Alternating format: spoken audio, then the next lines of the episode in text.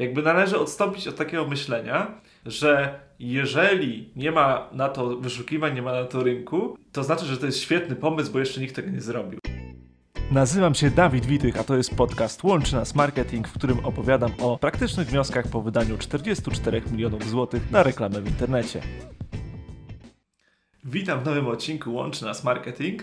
Dziś postaram się opowiedzieć o pięciu prostych krokach, które należy zrobić, aby sprawdzić, czy mój pomysł na nową usługę, mój pomysł na nowy biznes ma sens i przyniesie dochody, czy jest na to zapotrzebowanie na rynku. Zostań do końca, zaczynamy.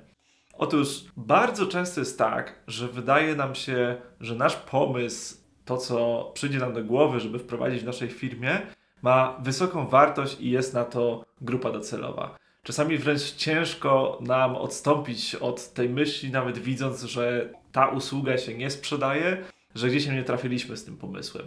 Wychodząc już z parunastoletniego doświadczenia w tym zakresie, pokażę teraz praktyczną metodę, z której korzystam, kiedy wprowadzam nową usługę na rynek. Otóż krokiem pierwszym jest skorzystanie z takiego narzędzia jak Planner Słów Kluczowych, który jest dostępny w Google Ads, e, AdWords. Można tam wpisać słowa kluczowe, które opisują naszą usługę i sprawdzić dokładnie, jaka jest miesięczna ilość wyszukiwań tych fraz. Załóżmy, że chcielibyśmy wprowadzić masaż balijski w naszym mieście. No i tutaj możemy sprawdzić na przykład masaż balijski Warszawa po słowach kluczowych, jaka jest skala wyszukiwań. Czy to jest paręset wyszukiwań miesięcznie, czy może parę tysięcy.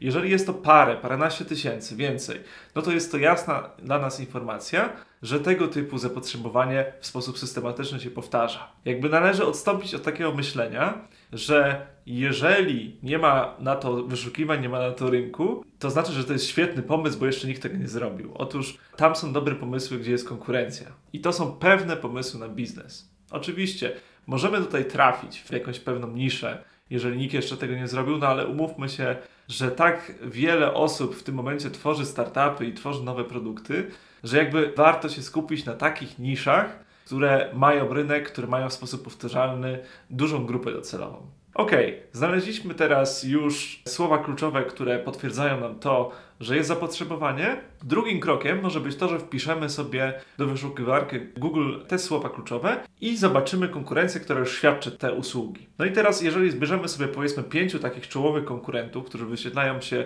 na pierwszych wynikach wyszukiwania, to możemy zobaczyć, jak mają przygotowane strony internetowe, jak mają opisane usługi i to jest już dla nas cenna informacja dla inspiracji. Punkt trzeci to jest biblioteka reklam Facebook. Jak piszemy sobie taką frazę w Google, możemy sobie prześwietlić, jak ci konkurenci, których znaleźliśmy, reklamują się na Facebooku. No i tutaj mamy bardzo konkretną informację zwrotną.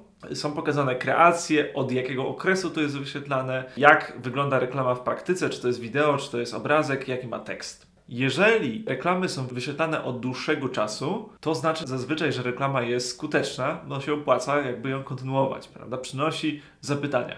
Więc jest to dla nas bardzo ważna informacja zwrotna. Zwalidowaliśmy już ten pomysł, wiemy, że jest konkurencja, widzimy już przykłady reklam, zarówno Google, jak i na Facebooku, wiemy na jakie słowa kluczowe się możemy reklamować, co powinniśmy zrobić. Otóż powinniśmy uniknąć tego błędu, żeby tworzyć pod to specjalną stronę internetową, czy tworzyć specjalną markę, tylko zrobić prosty landing page. One page, taka bardzo krótka, przewijana w dół strona internetowa, gdzie wypisujemy podstawowe korzyści naszej oferty, gdzie wypisujemy opinie zadowolonych klientów. Zakładam, że jesteśmy już firmą, która działa na rynku, więc możemy to odnieść ogólnie do naszej marki. Wypisujemy, z czego składa się oferta i bardzo szybko publikujemy formularz kontaktowy. No i teraz formularz kontaktowy zbiera nam lidy do potencjalnych klientów, Dzięki temu testowi widzimy, jak duże jest zainteresowanie.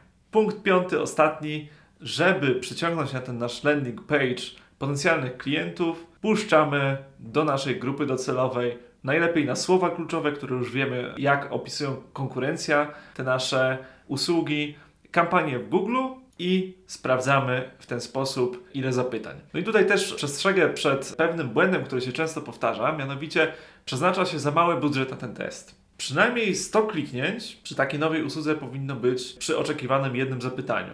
Oczywiście ten współczynnik konwersji może być wyższy, może on wynosić na 100 kliknięć 20 zapytań i tak dalej. Natomiast powinniśmy wytrzymać do przynajmniej 100 kliknięć wygenerowanych, żeby wyciągnąć z tego wniosek, że to jest test prawidłowy, że odpowiednio dużo użytkowników z tego rozwiązania skorzystało. Najlepiej jak sobie po prostu wyznaczymy, że przynajmniej 500 kliknięć powinna ta kampania uzyskać, ile na te 500 kliknięć mamy zapytań, to będzie nam pokazywać informacje, jaki jest potencjał wyciągania od potencjalnych klientów kontaktów, na ile jest zapotrzebowanie na ten produkt, usługę, na nasz startup. Także serdecznie polecam tą metodę.